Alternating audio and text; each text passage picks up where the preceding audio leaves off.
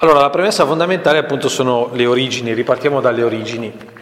Da quelle origini in cui eh, la Genesi ci racconta, eh, quelle origini che la Genesi ci racconta come un, eh, come un immediato gesto, da, come un primissimo gesto da parte di Dio di nutrimento di qualcuno. In effetti se si, la, se si rilegge la creazione, Sapete che sono due versioni, eh? la prima quella dei, dei, sette giorni del creato, poi c'è quella seconda, quella dove viene creato l'uomo, poi la donna dalla costola, eccetera, eccetera. Nella seconda versione eh, la creazione dell'uomo viene descritta proprio così, l'uomo viene fatto e viene posto in un giardino abbondantissimo di cibo. Cioè un posto strapieno di cibo, è un centro commerciale, appunto, no, chi è che è andato, come ha detto, ha detto eh, è un centro commerciale a disposizione dell'uomo. Viene collocato dentro lì, la, la creazione del mondo è descritta in questi termini. Dio che prende l'uomo e lo mette dentro qualche cosa, dentro un contesto, una situazione, il giardino, hm, che è un luogo dove si mangia un sacco. Il concetto è quello. Cioè il primo rapporto tra Dio e l'uomo è lo stesso primo rapporto tra la madre e il figlio. Che cosa vede il figlio appena nato? Vede una tetta enorme dalla quale prendere il latte. Dio ha una tetta enorme dalla quale il, eh, il, eh, l'uomo prende quello che gli viene offerto. Dio pone l'uomo dentro un giardino eh, di abbondanza. Basta tutto qua? No, evidentemente no. Fatto questo, il messaggio che Dio dà all'uomo è questo. Quell'ambito è il posto dove tu sei chiamato ad essere mia immagine e somiglianza. Sì, puoi abbuffarti quanto vuoi, ok? Però il modo in cui tu devi stare dentro e abbuffarti, nutrirti di quello che ti è dato, è un, è un, è un modo preciso, non è, non è casuale. Deve riproporre il mio modo di essere. Se il primo modo di essere di Dio è quello di porre ad esistere, qualcosa di abbondante, di ricco, di cui l'uomo è chiamato a usufruire, di cui è chiamato a nutrirsi, se l'uomo è chiamato ad essere immagine e somiglianza di Dio dentro quel giardino di abbondanza, vuol dire che l'atteggiamento dell'uomo non può essere quello consumistico. Non è quella la logica. Vuol dire che il rapporto che l'uomo deve, cre- deve, deve, deve mettere in piedi con tutto quello che c'è dentro quel giardino, compreso l'altro pezzo di umanità, la donna, che vuol dire il resto dell'umanità, che vuol dire tutta l'umanità, deve essere un tipo di rapporto che rispecchia il modo con cui Dio ha posto in essere quel giardino.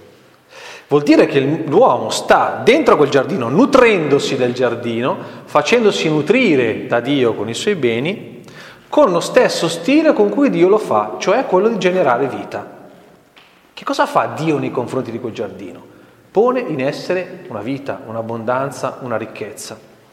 Vuol dire che lo stile con cui l'uomo deve stare dentro quel giardino, anche lo stile con cui si nutre, deve essere un modo con cui l'uomo si nutre generando in qualche modo vita. Questo è il primo messaggio che Dio dà all'uomo mettendolo al mondo. L'uomo viene messo nel mondo e viene stabilita tra lui e il mondo una relazione precisa e definita, custodia in vista del compimento. Custodite e coltivate, viene detto all'uomo. Con dei verbi che richiamano, questo è un testo che è stato scritto eh, recuperando l'esperienza dell'esodo, il deserto, il giardino, non c'è nulla, c'è tutto, eccetera. Va bene, non sto qua a spiegare tutta questa roba che è troppo lunga, però l'idea che c'è dietro è quella lì. E allora i verbi sono quelli utilizzati nel libro dell'Esodo per descrivere il culto a Dio. Allora, coltivare il giardino è rendere culto a Dio. E sì, se lo faccio immagine e somiglianza di Dio, sì. Va bene, ma andiamo subito oltre. Quello che Dio fa è creare un circolo di relazioni. Dio, l'uomo, il creato. Dio pone in essere l'uomo, lo pone in essere in un creato. Dio tra sé e l'uomo stabilisce una relazione, è quella della paternità, della figliolanza. Chiede all'uomo di stabilire con il creato una relazione deve rispecchiare quella relazione, quella che lui ha con l'uomo. C'è un circolo di relazioni. Quel nutrimento lì, a cui l'uomo è chiamato ad attingere, è qualcosa che costruisce delle relazioni, anzi che le stabilisce e le fa essere. Nutrire Dio, farsi nutrire da parte dell'uomo, nutrirsi e a sua volta nutrire anche da parte dell'uomo. Questa triade, nutrire, nutrirsi, farsi nutrire. Giratela come volete, farsi nutrire, nutrirsi, nutrire. Questa triade qua è quello che viene messo in essere alle origini del mondo, l'immagine del nutrire, ma è un'immagine di relazioni. Come deve stare l'uomo davanti a Dio? Come uno che si lascia nutrire da Dio, che si nutre riconoscendo che ciò con cui si nutre viene dal dono di Dio. E come sta l'uomo davanti al mondo? Beh, già ripeto dieci volte, con lo stesso atteggiamento con cui Dio ci sta. Il creatore plasma un mondo di cui l'uomo deve nutrirsi, ma che ancora... E dove, dove emerge bene questa cosa? Emerge bene nella, nell'esordio del racconto di, quella, di, questo racconto di creazione, in cui, Gesù, in cui, in cui il, la Genesi ci dice che Dio crea il mondo, ma non c'era alcuna erba verde e non c'era vegetazione sulla terra. Perché? Perché Dio non aveva ancora fatto piovere e l'uomo non aveva ancora iniziato a creare il mondo, a, a, a curare, a coltivare la terra è un circolo di vita reciproca. L'uomo si nutre di qualcosa che sorge dal suolo, che però a sua volta non produce nulla se l'uomo non lo lavora. E se in mezzo a questo rapporto non c'è la presenza di Dio. C'è un circolo di relazioni all'interno delle quali scorre la vita. Dio è il Dio che dà la vita, ma questa sta in piedi, esiste, avviene solo dentro delle relazioni.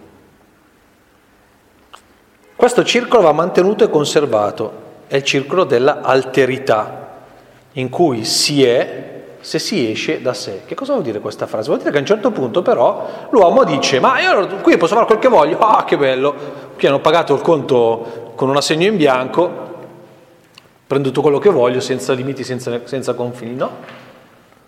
Un limite viene posto. L'uomo può attingere all'albero della vita, sì, avete presente il racconto di Genesi? l'albero della vita, l'albero della conoscenza del bene e del male, tu potrai mangiare di tutti i frutti del giardino, anche dell'albero della vita, ma non potrai mangiare i frutti dell'albero della conoscenza del bene e del male. Qualora tu mangiassi i frutti dell'albero della conoscenza del bene e del male, non c'entra la mela, moriresti. Qual è il senso del limite? Il senso del limite è questo.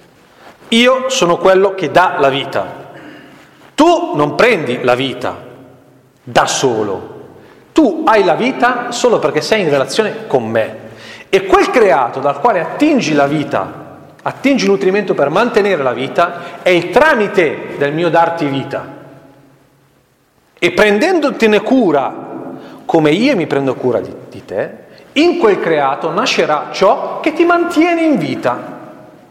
Ma ricordati che non sei tu il padrone della vita, sono io colui che dà la vita. Sono io colui che sta all'origine delle cose, senza entrare nella spiegazione del simbolo della conoscenza, dell'albero della conoscenza del bene e del male, perché ci vuole un corso biblico per farlo. Ma basti capire questo. All'uomo viene posto un limite che gli serve per ricordarsi che lui è creatura, che non può darsi da sé non può l'uomo prendere tutto, sempre, subito, comunque. No, c'è un limite. C'è un punto in cui quando l'uomo allunga la mano dice no, non questo, non adesso, non sempre. C'è un limite che gli viene posto. È il limite, potremmo dire così, alla voracità. È Dio che dice all'uomo ricordati che tu ricevi nutrimento, ricevi vita dalle mie mani. Non puoi prenderti da sé, da te quello che ti serve. Lo ricevi da me quello che ti serve. Se tu esci da questa cosa, se tu neghi questa cosa, fai una brutta fine. perdi la tua vita. Io non potrò più prendermi cura di te come faccio se tu dici che questo non è vero. Cioè che vuoi, se, vuoi, se, che, se tu dici che vuoi essere come me, se tu neghi di essere mio figlio, se vuoi essere tu il padre del creato. Quando tu fai questa cosa ti perdi, perdi la tua vita, finisci. Il senso di quell'albero è il segno che la voracità dell'uomo deve essere regolata. L'uomo non può prendere tutto, non può avere tutto da sé, non può consumare subito qualsiasi cosa desideri.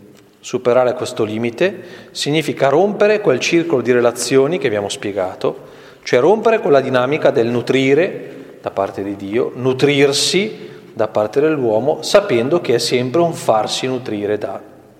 Rompere questo circolo è l'arroganza dell'autosufficienza. Esisto io senza Dio e in un certo qual modo anche senza il creato, che sparisce come soggetto ed esiste solo come strumento. Ci sono io e basta. Dio non serve più, è il creato e il creato è solo quello che mi serve, ma non è una relazione, tu non c'è una relazione con, la, con l'aspirapolvere, spero. L'aspirapolvere lo usi. No? Mi ricordo una volta ho fatto gli esercizi spirituali, ho fatto il mese ignaziano e durante gli esercizi, la, la guida degli esercizi ci aveva detto questa cosa, durante il silenzio del pasto, quando non c'è la musica, voi imparate ad ascoltare il cibo, ascoltare il cibo e scottare il cibo. Tu sai qual è il sapore del pane? Sì, ma sei sicuro di aver ascoltato il sapore del pane? Boh. Prova, tu prova a mangiare ascoltando il sapore del pane. Tratta il cibo come un prossimo. Fai come fanno gli eschimesi, che quando uccidono una foca la ringraziano per aver dato la vita, per il suo sostentamento. Tu mentre assapori il gusto del cioccolato, ringrazia il cioccolato di essere così buono. E per lui ringrazia Dio. Si fa ridere, ma se ci pensiamo non fa così ridere. È una cosa serissima questa. No? Soprattutto noi occidentali, con la logica del fast food, abbiamo perso il rapporto con il cibo. Infatti siamo ammalati di cibo, anoressia, bulimia, disturbi alimentari, eh, angoscia per il fitness, esasperazione della cura, della cucina, della cultura sono i mali di chi non vive più il rapporto con il cibo, ma ha col cibo un rapporto disturbato. Tu sai qual è il sapore del pane? Eh sì che so qual è il sapore del pane. Sei sicuro di aver ascoltato il sapore del pane? Quando ti nutri, tratta quel pane come il tuo prossimo, mentre lo mastichi. Guardate che se noi pensiamo che Gesù Cristo ha istituito l'Eucarestia, e guardate che il senso è questo, eh, che quella relazione lì è nutrimento, che nutrimento è una relazione. È una roba un po'... Ecco, quando io rompo questo equilibrio, e poi ci sono le conseguenze, adesso vi ho fatto qualche esempio sul tema alimentare, ma pensate a, a, a, a trasportato su tutti gli altri livelli, su tutti gli altri aspetti. No? Rompo l'equilibrio, vivo nell'autosufficienza e cosa succede? Eh, succede che l'altro diventa un nemico. Anche se il mio sposo, anche se la mia sposa è sempre un antagonista. Tu la dominerai, ma lei sarà rivolta verso di te. Passione e pazienza, amore e sofferenza, capirsi e non capirsi. E perché? Rotto l'equilibrio. Ho superato il limite, la radice dell'autosufficienza. Guardo l'altro non come qualcosa, qualcuno a cui continuamente dare vita, lo sguardo di Dio, ma solo uno da cui prendere vita, lo sguardo dell'uomo autosufficiente. Questa non è filosofeggiare, è andare alla radice di ciò che siamo, eh. all'origine di quello che siamo. Lo sfondo, perché questa introduzione un po', un po impegnativa? E perché lo sfondo deve essere questo, all'interno del quale pensiamo il dar da mangiare all'affamato. Allora non è fare la raccolta alimentare a Natale, perché se il dar da mangiare all'affamato va collocato dentro questo circolo di relazione, dar da mangiare all'affamato è anzitutto una professione di fede in un volto di Dio preciso che è il Dio che dà la vita e che mi chiede di continuare a generare vita nell'altro. Altro che raccolta dei pacchi alimentari. Cioè, è un altro spessore questo qui. E come farò la raccolta dei pacchi alimentari che devo farla, né? Ma come la farò in questa prospettiva? Quella del generare vita nell'altro. Concretamente, cambia qualcosa? C'è un modo di farlo che rispecchia questa logica e un modo di farlo che non la rispecchia?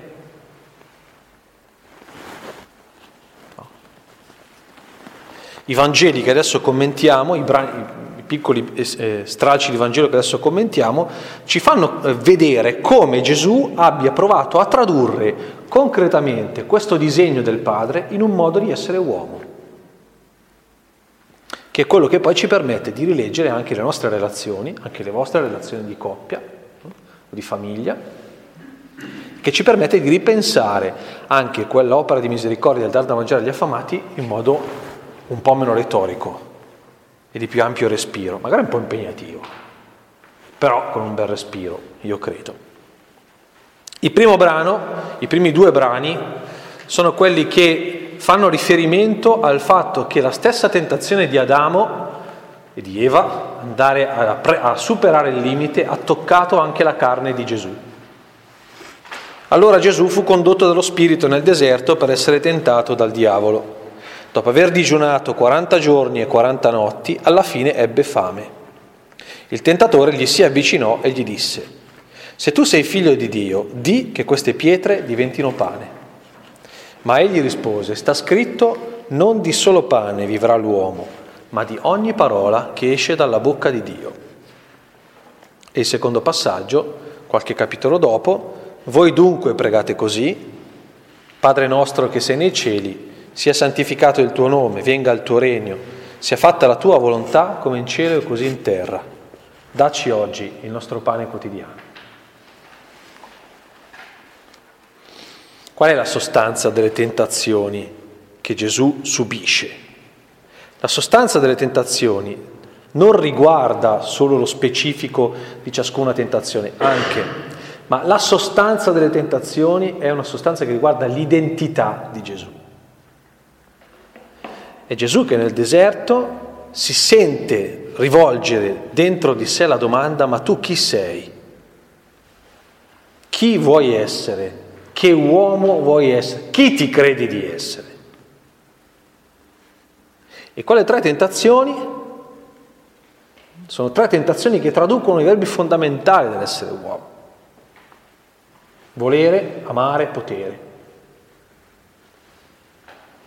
Il cibo, le possibilità, la volontà, cibo, l'amore, l'oralità, chiamo quel tema lì. E dentro queste tre tentazioni la domanda che Gesù si rivolge è se sei figlio di Dio, di che queste pietre diventino pane, buttati giù, verranno a prenderti, eh? e poi quella radicale, l'ultima, inchinati davanti a me. Vuoi essere mio figlio? Chiede il nemico a Gesù. E la domanda sull'identità, ma tu chi sei? Ma tu che uomo sei? Ma tu che donna sei? Ma che donna vuoi essere? Come stai nel mondo?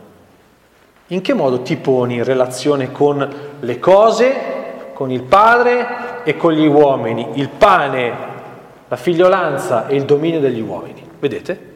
Il giardino? Il giardino? E il nemico gli propone un altro giardino. E chi c'è al centro del giardino che il nemico gli propone? Chi c'è al centro? Ci sarebbe Gesù, ma da solo. Da solo. Non ci sarebbe più un giardino da curare. Ci sarebbe una dispensa della quale fare qualsiasi cosa. Di che queste pietre diventino pane. E la più, la risposta più immediata che Gesù dà in quel non di solo pane vivrà l'uomo vuol dire ma no, ma le pietre sono pietre, il pane è il pane. Perché le pietre le fa il Signore, ma il pane, il pane c'è dentro, c'è dentro l'uomo, c'è dentro il lavoro, c'è dentro la cultura, c'è dentro la convivialità, c'è dentro la socialità, ma non vedi che sono due cose diverse? Perché vuoi distorcere le leggi del creato? Perché vuoi, me, vuoi, vuoi spingermi a far sì che io mi metta al posto del Padre? Lui ha costruito le cose. Lui è colui che dà la vita, che genera la vita. Lui ha generato anche me. Io sono il figlio. Perché tu mi vuoi? Se avesse accettato, ci sarebbe stato un altro giardino nel quale ci sarebbe stato Gesù da solo, il padre non ci sarebbe stato più. E non ci sarebbero più stati fratelli, ci sarebbero stati degli schiavi. Quella, quella relazione, quel circolo di relazioni, il padre, il creato, l'uomo, minato alla base, è la stessa tentazione di Adamo. Il nemico che dice Gesù, ma perché non fai da solo? Sei capace? Di che queste pietre diventino pane, tu lo sai che succederà. Tu lo sai. Eh sì, lo so. Ma tu vuoi? Perché non vuoi? E perché, perché non è il pane, è il Padre. Non è il pane, è il Padre. No? E perché, perché sono fratelli, non vedi che sono fratelli. Perché devo ridurli a schiavi? Morirei anche io se li riducessi a schiavi. Perché? Perché mi danno la vita, anche loro. È attraverso di loro che il Padre mi dà la vita. Possibile? Ma sì, possibile, ma non vedi che ero là che non sapevo darmi da mangiare da solo, che non sapevo darmi da bere da solo, che non sapevo vestirmi da solo, c'è stato qualcuno che nel nome del Padre mi ha dato da mangiare, mi ha dato da bere, mi ha vestito. Padri, madri, fratelli, sorelle. Perché negare questo? Questo mi ha dato la vita, questo mi dà la vita. Gesù è tentato di rompere quei legami che sono la sua stessa identità. E è il pericolo di vita, eh? Perché va a digiunare nel deserto? Eh, perché lì quando si arriva alla radice, ma quando c'è in pericolo la tua vita, tu come guardi l'altro? Quando sei in pericolo di vita, quando senti che la tua vita è minacciata, come guardi Dio e come guardi l'altro? Questo è il senso del digiuno. Eh? Credi ancora che la tua vita sia un dare la vita? Cioè metterti a servizio di quel padre metterti a servizio dei fratelli? Ci credi ancora adesso che stai morendo di fame? Che la tua vita è minacciata? Sei ancora lì ostinato a credere che di queste pietre, che anche di queste pietre tu sei servo? Anche di queste pietre, perché sono create da tuo padre? Sei, sei convinto ancora? Ma di che diventino padre. Non è forse vero che le ha fatte lui per te, che ti ha detto che sono a tua disposizione? Sì, è vero, ma, eh, ma di quell'albero non mangerai. Cioè la radice delle cose resta in mano a me. Vuol dire questo, eh, conoscenza del bene del male, la radice, mm, il senso profondo che solo Dio conosce, il compimento verso il quale Lui conduce le cose. E Gesù dice no, perché? Perché ne va di me stesso. Perché se faccio diventare quella pietra pane, è la voracità assoluta, è il narcisismo, l'egoismo totale. Okay? Se il nutrimento, stando alla Genesi, dice del rapporto con il mondo e con l'altro, cedere vorrebbe dire rompere la comunione. Rompere la comunione. Il nemico cerca di togliere al nutrirsi, al nutrire e al farsi nutrire la cornice di significato costituita dalla relazione con il Padre, dando al nutrimento preso da se stesso il volto della salvezza, mentre Gesù rifà la cornice. E la preghiera del Padre nostro, che vi ho riportato, lo spezzone, ci dice proprio che Gesù stava davanti al Padre in quel modo lì. Fatti i salamelecchi iniziali, sia santificato il tuo nome, venga il tuo regno, sia fatta la tua volontà, la prima preghiera vera, la prima richiesta cos'è? Dacci il pane quotidiano. Dacci il pane quotidiano. Vuol dire che dentro quella dinamica lì, nutrirsi, farsi nutrire e nutrire, c'è di mezzo la fede in Dio, in un certo volto di Dio. Vuol dire che in quel dacci oggi il nostro pane quotidiano si realizza, può realizzarsi, avviene quel santificare il tuo nome, venga il tuo regno, sia fatta la tua volontà. Il regno che accade è quel pane quotidiano nostro, che cos'è il regno di Dio? È Dio che si prende cura del mondo, riversa l'abbondanza dei suoi beni sul mondo e chiama gli uomini a gestire quell'abbondanza di beni con lo stesso suo stile, che è quello di far avere a ciascuno il suo necessario, il dare vita a ciascuno il necessario. Per questo dar da mangiare all'affamato è sempre restituire qualcosa che gli è stato tolto. Che cos'è il regno di Dio? Cosa vuol dire venga il tuo regno? Vuol dire che tutti abbiano il loro pane. E il pane non è mio e te lo do perché sono buono. Mi avanza, te lo do. Hai visto come sono generoso? Ti do il mio pane. No, non è ti do il mio pane. Venga il tuo regno vuol dire questo è il nostro pane, mangiamo. Punto. Vuol dire questa è la cura di Dio per gli uomini. Tutti ne abbiano, tutti la vedano, tutti la tocchino, tutti la sentano. Vuol dire Dio vuole che ogni uomo viva e nessuno muoia. Facciamo il possibile perché nessuno muoia. Fin dove? Fino a dove c'è il nostro limite. Perché a un certo punto il limite c'è. No.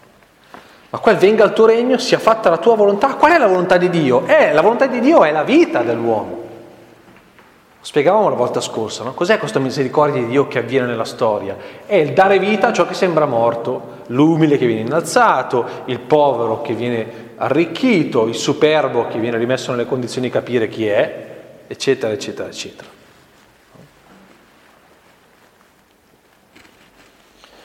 Ecco, in questo nutrire, nutrirsi e farsi nutrire c'è l'accadere del regno di Dio, con la ricostruzione della familiarità originaria. La misericordia di Dio all'opera che ridà vita passa proprio di lì, passa proprio di lì, nel farsi nutrire da Dio, nutrirsi e nutrire. C'è il disegno di Dio, c'è il disegno di Dio, ma è così semplice? No, non è così semplice, è così profondo. Questo è il disegno di Dio? Sì, questo è il disegno di Dio. E ogni volta che io lavoro in questa direzione, ricostruisco il disegno di Dio, trovo il mio posto nel mondo, sono uomo così come devo esserlo. E questo è ciò che mi fa felice. Ecco, capite che eh, dare al tema del dar da mangiare agli, affam- agli affamati, questo respiro vuol dire dare a quel gesto un altro spessore. Non vuol dire fare l'operetta di misericordia per guadagnarsi il paradiso come venivano raccontati. Fai l'opera di misericordia perché più accumuli opere di misericordia, c'è scritto nel Vangelo che se dai da, da mangiare l'affamato e vesti l'ignudo e vai a trovare il carcerato, poi vai in paradiso, tra quelli che stanno alla sua destra e non quelli alla sua sinistra. No. Ma questo è banalizzare l'opera di misericordia. Ciò che Gesù vive in prima persona Ciò che Gesù vive in prima persona lo chiede poi in modo determinato e chiaro anche ai suoi discepoli, istituendo tutto questo. Sul far della sera gli si avvicinarono i discepoli e gli dissero, il luogo è deserto ed è ormai tardi, congeda la folla perché vada nei villaggi a comperarsi da mangiare.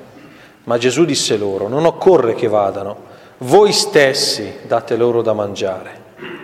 Gli risposero, qui non abbiamo altro che cinque pani e due pesci. Ed egli disse, portatemi di qui. E poi sapete come finisce. Ora, mentre mangiavano, Gesù prese il pane, l'ultima cena, recitò la benedizione, lo spezzò e mentre lo dava ai discepoli disse, prendete, mangiate, questo è il mio corpo Nella moltiplicazione dei pani i discepoli sono ben lontani da quella logica del regno che c'è nella rinuncia di Gesù alle tentazioni e nel Padre nostro. Perché? Eh, perché vedono lì una massa di gente, li guardano, si accorgono del bisogno, vedono che hanno fame, no? e la loro reazione qual è? Quella di tenere lo stesso stile del Padre che guarda l'altro, il creato e l'uomo, come qualcuno a cui continuamente dare vita? No. Dicono così a Gesù, congedali. E l'espressione originale è taglia il legame che c'è tra noi e loro. Questo è il senso del verbo greco originale. Eh? Rompi il legame che c'è tra noi e loro. Congedali, liberali, sganciali da noi. È il senso contrario. È come se i discepoli stessero dicendo a Gesù, sì, avere questi hanno fame, ma non è responsabilità nostra. Cioè non sta a noi a dargli da mangiare. Non sta a noi a dargli da mangiare. E Gesù risponde al piatto, come non sta a voi? Sta a chi dargli da mangiare? Non siete figli del Padre? Sì. E in che cosa gli assomigliate, scusate? In che cosa pensate di assomigliare? In bellezza? Oddio. In che cosa siete chiamati ad assomigliargli? In questo. A guardare questo come tuo fratello, quella come tua figlia, quello come tua madre. Ma non sono nostra padre, non sono madri, padri, figli, fratelli, sì lo sono. E se dite che non lo sono, non credete nello stesso Padre in cui io credo. Credete in un altro Dio. Se voi non sentite che fare giustizia dando da mangiare a quegli affamati è qualcosa che fa parte della vostra identità, vuol dire che non siete figli dello stesso padre o che non avete per padre Dio, avete per padre qualcun altro. Se volete essere figli del padre, date loro voi da mangiare. Eh, ma non abbiamo che cinque pani e pesci, lasciali andare nelle campagne, così ciascuno va, ecco, bravi, sì, bravi. Così continuerà l'ingiustizia, così ci sarà qualcuno che mangerà e qualcuno che non mangerà, ci sarà qualcuno che troverà e qualcuno che non troverà. Ci sarà qualcuno che penserà di sentire il volto buono di Dio perché troverà da mangiare, ci sarà qualcuno che si sentirà sotto lo sguardo di un Dio che non dà ai suoi figli ciò di cui hanno bisogno. Questo volete? O credete al regno? Perché se credete al regno adesso date loro voi da mangiare, perché ciascuno deve avere ciò di cui ha bisogno, perché ciascuno deve vedere Dio che gli dà la vita, il nutrimento, perché ciascuno deve sentire attraverso il vostro modo di rapportarvi con loro il volto di Dio, amare Dio, amare il prossimo. Vedete? Il regno cos'è? Eh, ma non abbiamo che cinque pani e due pesci. Avete ragione, siete un po' scalchignati anche voi. Allora facciamo così, voi credete a questa cosa? Ci credete? Se ci credete, consegnate il vostro limite a Dio. La vostra incapacità di prendervi cura di tutti, la vostra incapacità di sfamare tutti gli uomini, la vostra incapacità di dargli la vita in modo definitivo, e quando questo lo si sperimenta con le persone che si amano è spaventoso sento a un certo punto che anche le persone che amo di più, per quelle non riuscirò a salvarle. Non riuscirò. È spaventoso quando lo si prova per le persone che si amano. Eh? Bene, voi prendete questa cosa. Se credete a quel volto di Dio, consegnatela. Quel limite lì, ma non ve lo ricordate il racconto delle origini, quel limite lì è lo spazio in cui tu puoi conoscere davvero chi è Dio in cui lo vedi veramente che interviene a completare, a compiere, a riempire la tua mancanza, quello che tu non riesci a fare. Se tu hai la pretesa di rompere quel limite, di superarlo, se tu pensi di essere tu capace di riempire l'umanità, se tu hai l'arroganza di poter usare dell'umanità del creato, no? così, così, andando a riempire ogni vuoto, non lasci spazio a Dio. Tu accetta questo limite. E quel negare la possibilità di sfamarli è stesso, la stessa logica. Eh? Quel negare la possibilità di sfamarli è la stessa logica. È il narcisismo, penso a me stesso.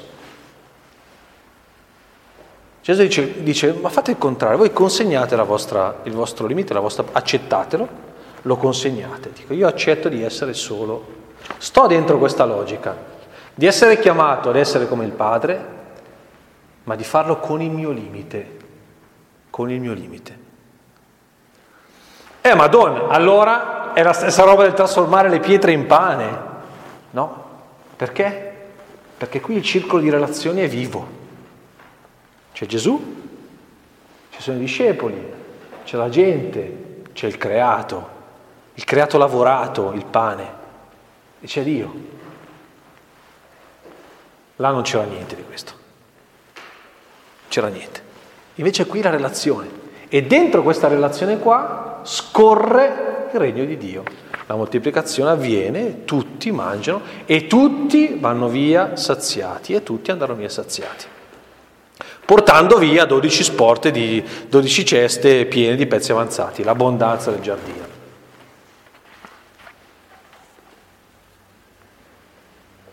Tutti diventano familiari. È una famiglia dove ciascuno, dove i discepoli sono chiamati a generare dei fratelli, a generare, a dare vita dei fratelli. E dentro quel rapporto lì a loro volta vengono generati.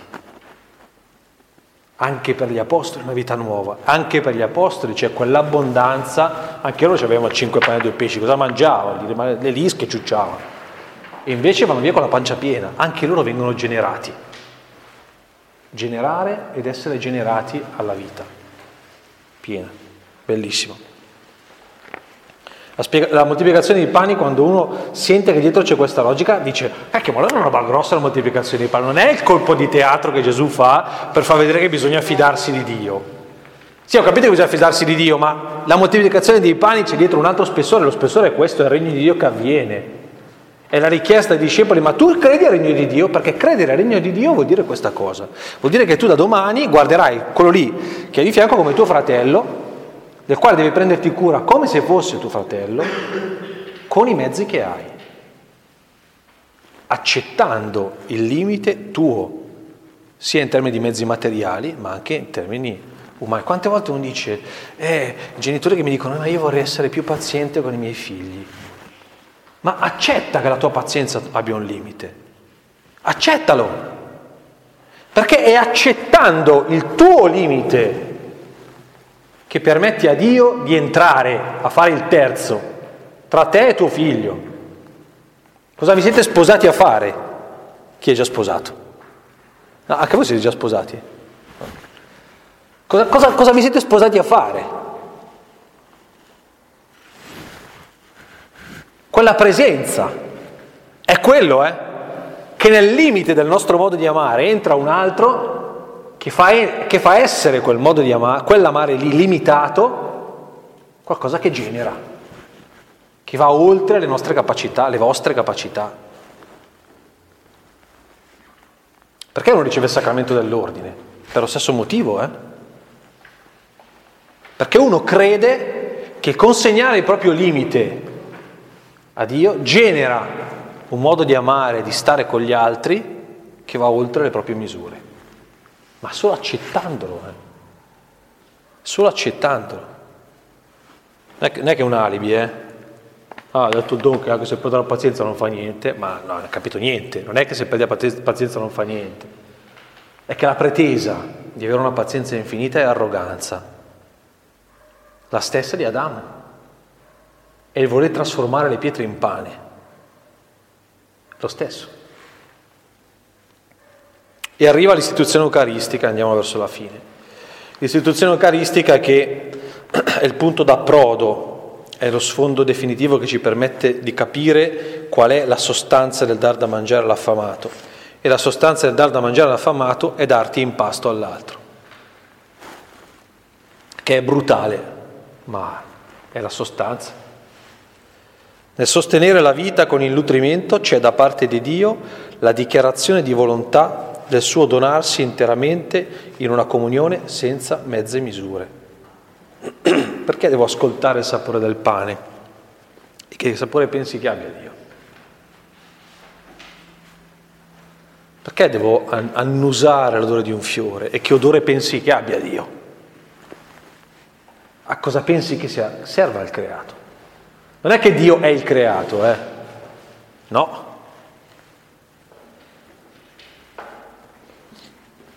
Ma di cosa pensi che sia segno quello? Del suo farsi dono, del suo farsi dono. È un caso che Gesù abbia preso una, una, un meccanismo, una dinamica di nutrimento in cui anche lui a sua volta si fa nutrire, cioè l'istituzione eucaristica, per raccontare come è fatto Dio. Eh, ma sì, ma perché c'era la Pasqua, allora riprende i gesti, ma sì, va bene, ma se voleva cambiare avrebbe fatto qualsiasi altra cosa, ma perché prende quel gesto?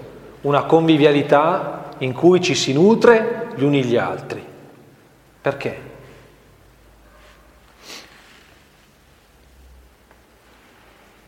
La volontà di vita da parte di Dio nei confronti dell'uomo con l'Eucarestia diviene senza condizioni.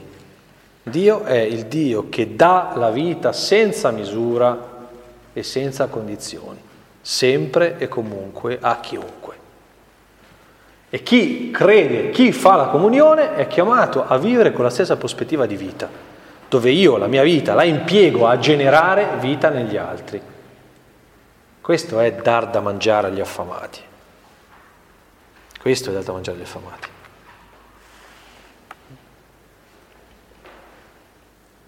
Qualche spunto di riflessione? Chi è allora l'affamato? E l'affamato è colui che cerca la vita, che spera la vita, che attende la vita, intesa nel senso più ampio e più profondo dell'espressione, partendo dagli elementi fondamentali come il cibo, ma sapendo che la loro assenza riconduce però a, a domande di altro spessore e di altra portata. Vuol dire che cercare la vita vuol dire a tutto campo questa cosa, eh? A tutto campo questa cosa. Allora si capisce perché io devo dare da lavorare e non fare assistenzialismo, perché io devo generare vita. E la vita dell'uomo è quello di curarsi del mondo e dell'altro attraverso il proprio lavoro. Allora, l'affamato è quello che cerca vita. Allora, così uno dà da mangiare agli affamati anche in casa sua, dove al di là dell'appetito di fine giornata, cioè, non è che c'è i poveri in casa, qualcuno ce li, ce li ha, però no, con l'immagine dell'andare per strada con il tozzo di pane, dà da mangiare agli affamati. No? A coloro che cercano vita, cioè a tutti praticamente, eh? per essere un po'... Però è nel, è, è nel cercare vita nel cercare vita, l'uomo nel suo cercare vita, la donna nel suo cercare vita, che vuol dire anche cercare opportunità, eh, possibilità di espressione, eh, relazioni buone, affetti significativi, possibilità di espressione, eh, possibilità di socializzazione, possibilità di cultura, a tutti questi livelli. E sfamare allora che cos'è? Ecco l'idea sintetica di tutto il quadro biblico che abbiamo fatto. L'idea sintetica dello sfamare allora deve essere necessariamente questa, un generare. Generare. Generare. Io mi metto di fronte a mia moglie, a mio marito, di fronte ai miei figli, di fronte ai miei amici e mi faccio questa domanda. Come sono generato e come genero le persone che ho vicino? Con il senso proprio di generare, eh? Dare vita, metterli nelle condizioni migliori per e lasciarmi metterli nelle condizioni migliori per. Con tutte le traduzioni e le declinazioni che questa cosa può avere in tutti i livelli della vita personale. Pensare di poter vivere la misericordia significa avere nei confronti della realtà un atteggiamento generativo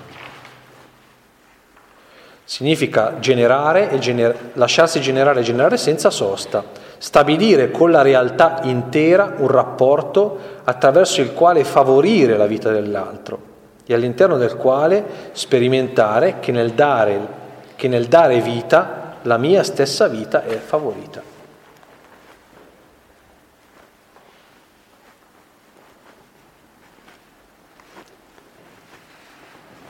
Quando si fa un figlio,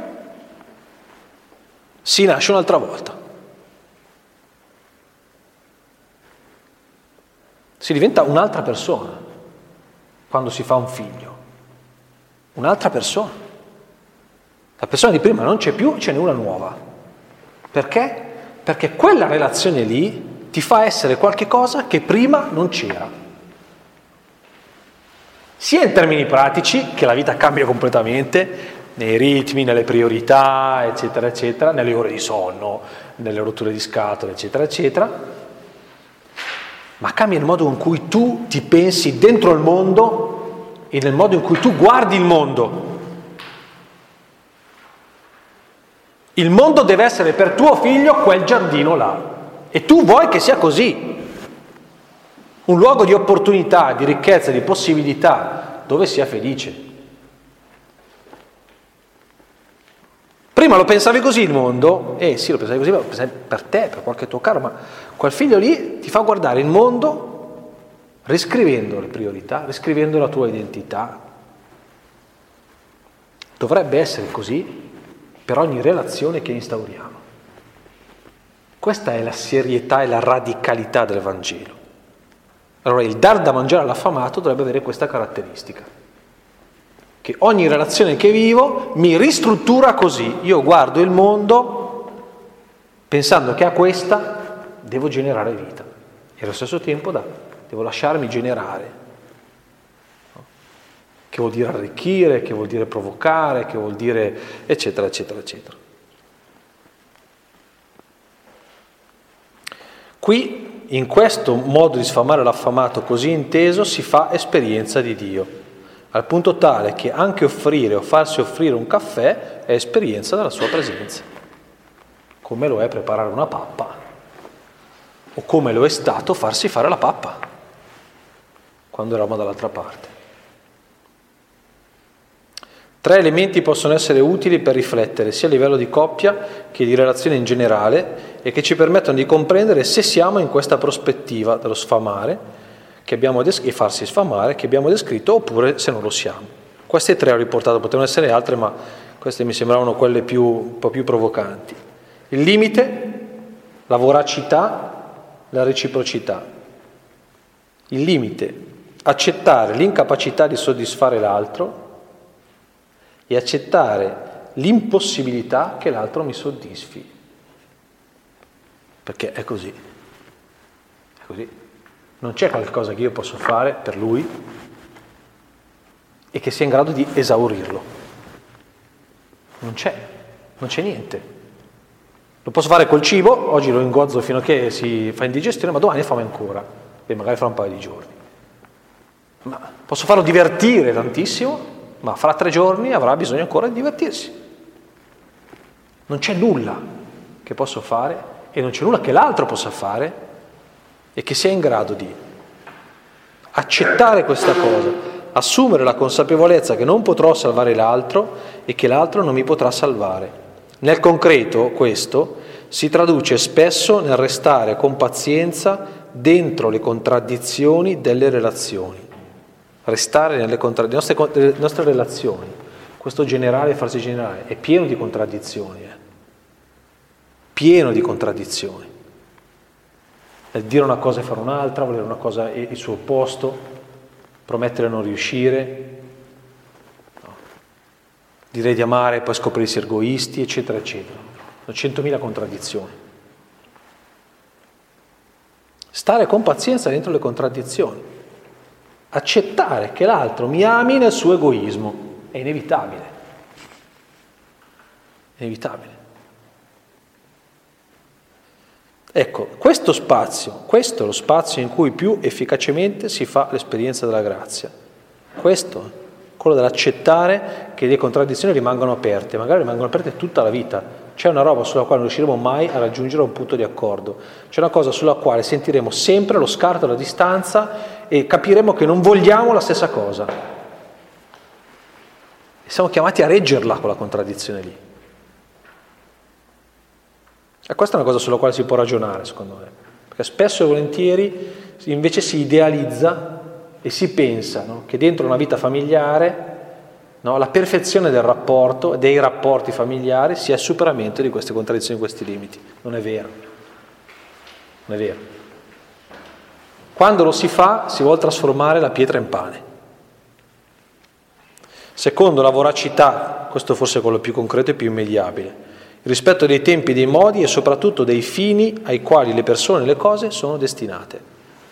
Io devo chiedermi continuamente, questo vuol dire generare vita, che cosa, per che cosa è fatta lei? Per quale fine è fatta? E io come faccio a mettermi a servizio di questo? Pensate a questo con le cose. Pensate a questo con le cose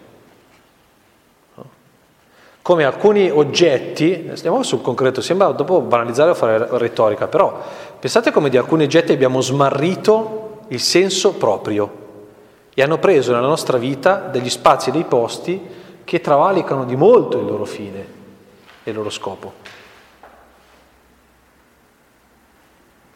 Un oggetto su tutti, lo smartphone.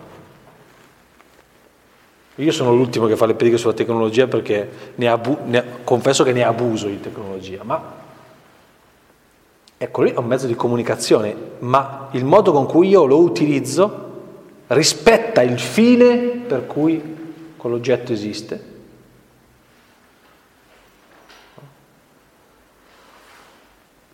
Pensate cosa vuol dire allora provare a, a usare, a pensare le cose in vista del loro fine nel rapporto con l'altro. Nel concreto poi questo è la rinuncia al narcisismo, allo specchiarsi propria, nella propria immagine, restando invece in continua uscita verso l'altro, la rinuncia all'asservimento dell'altro, rispettare i tempi e i modi della relazione. Io non posso chiedere all'altro di relazionarsi con me nel modo preciso in cui io ho la pretesa che lui lo faccia.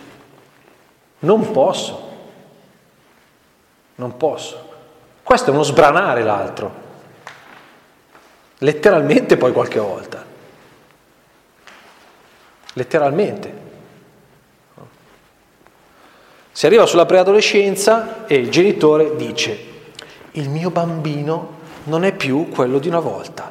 Perché? Perché risponde e mi dice di no. E meno male. Ma io non voglio che lui faccia così. Va bene, quando uno lo dice come reazione, sta raccontando una sofferenza, va bene, la butta fuori, finito il cinema. Il problema è quando quel criterio, non voglio che sia così, diventa un criterio vero.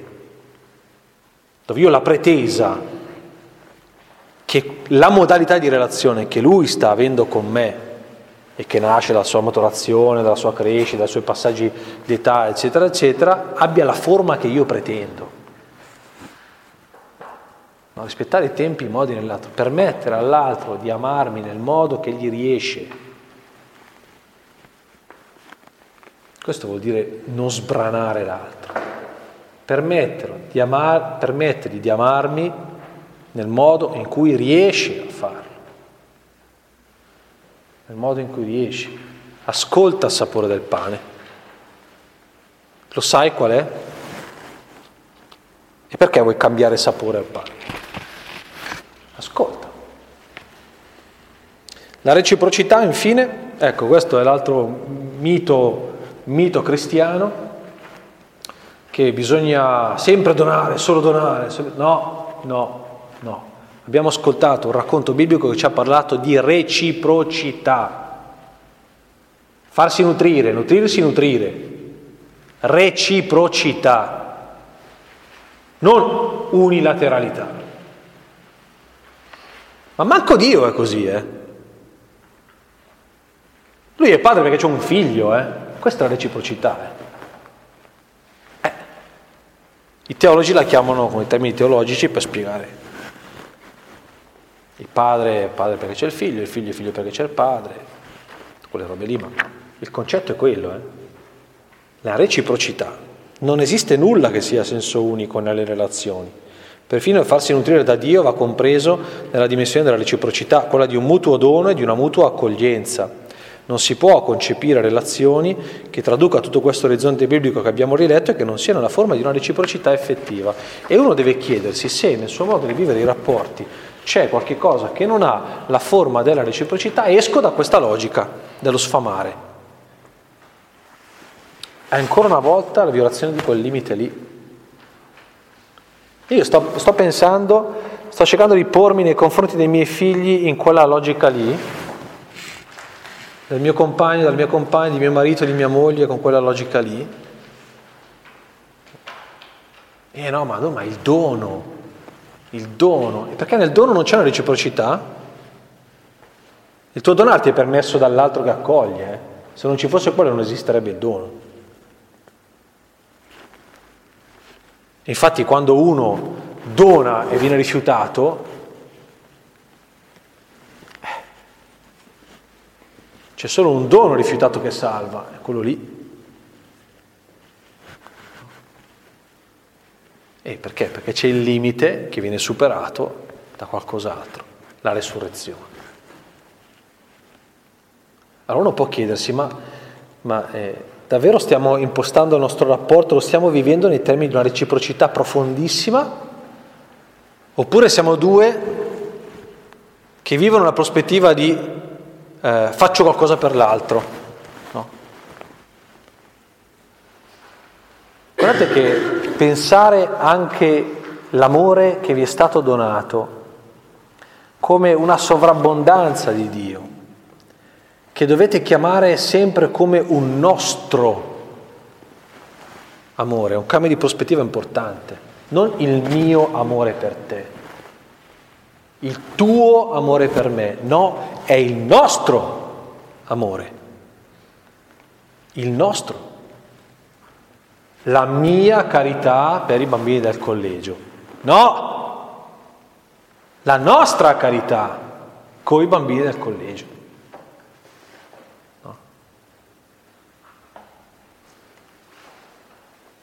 Ecco, questa è la logica che sta alla base della reciprocità. Va bene, c'è un'ora di tempo, ve la dividete tra un po' di riflessione e un po' di scambio tra di voi coi tempi e i modi. Mi rendo conto che oggi è stata un po' impegnativa, abbiate pazienza.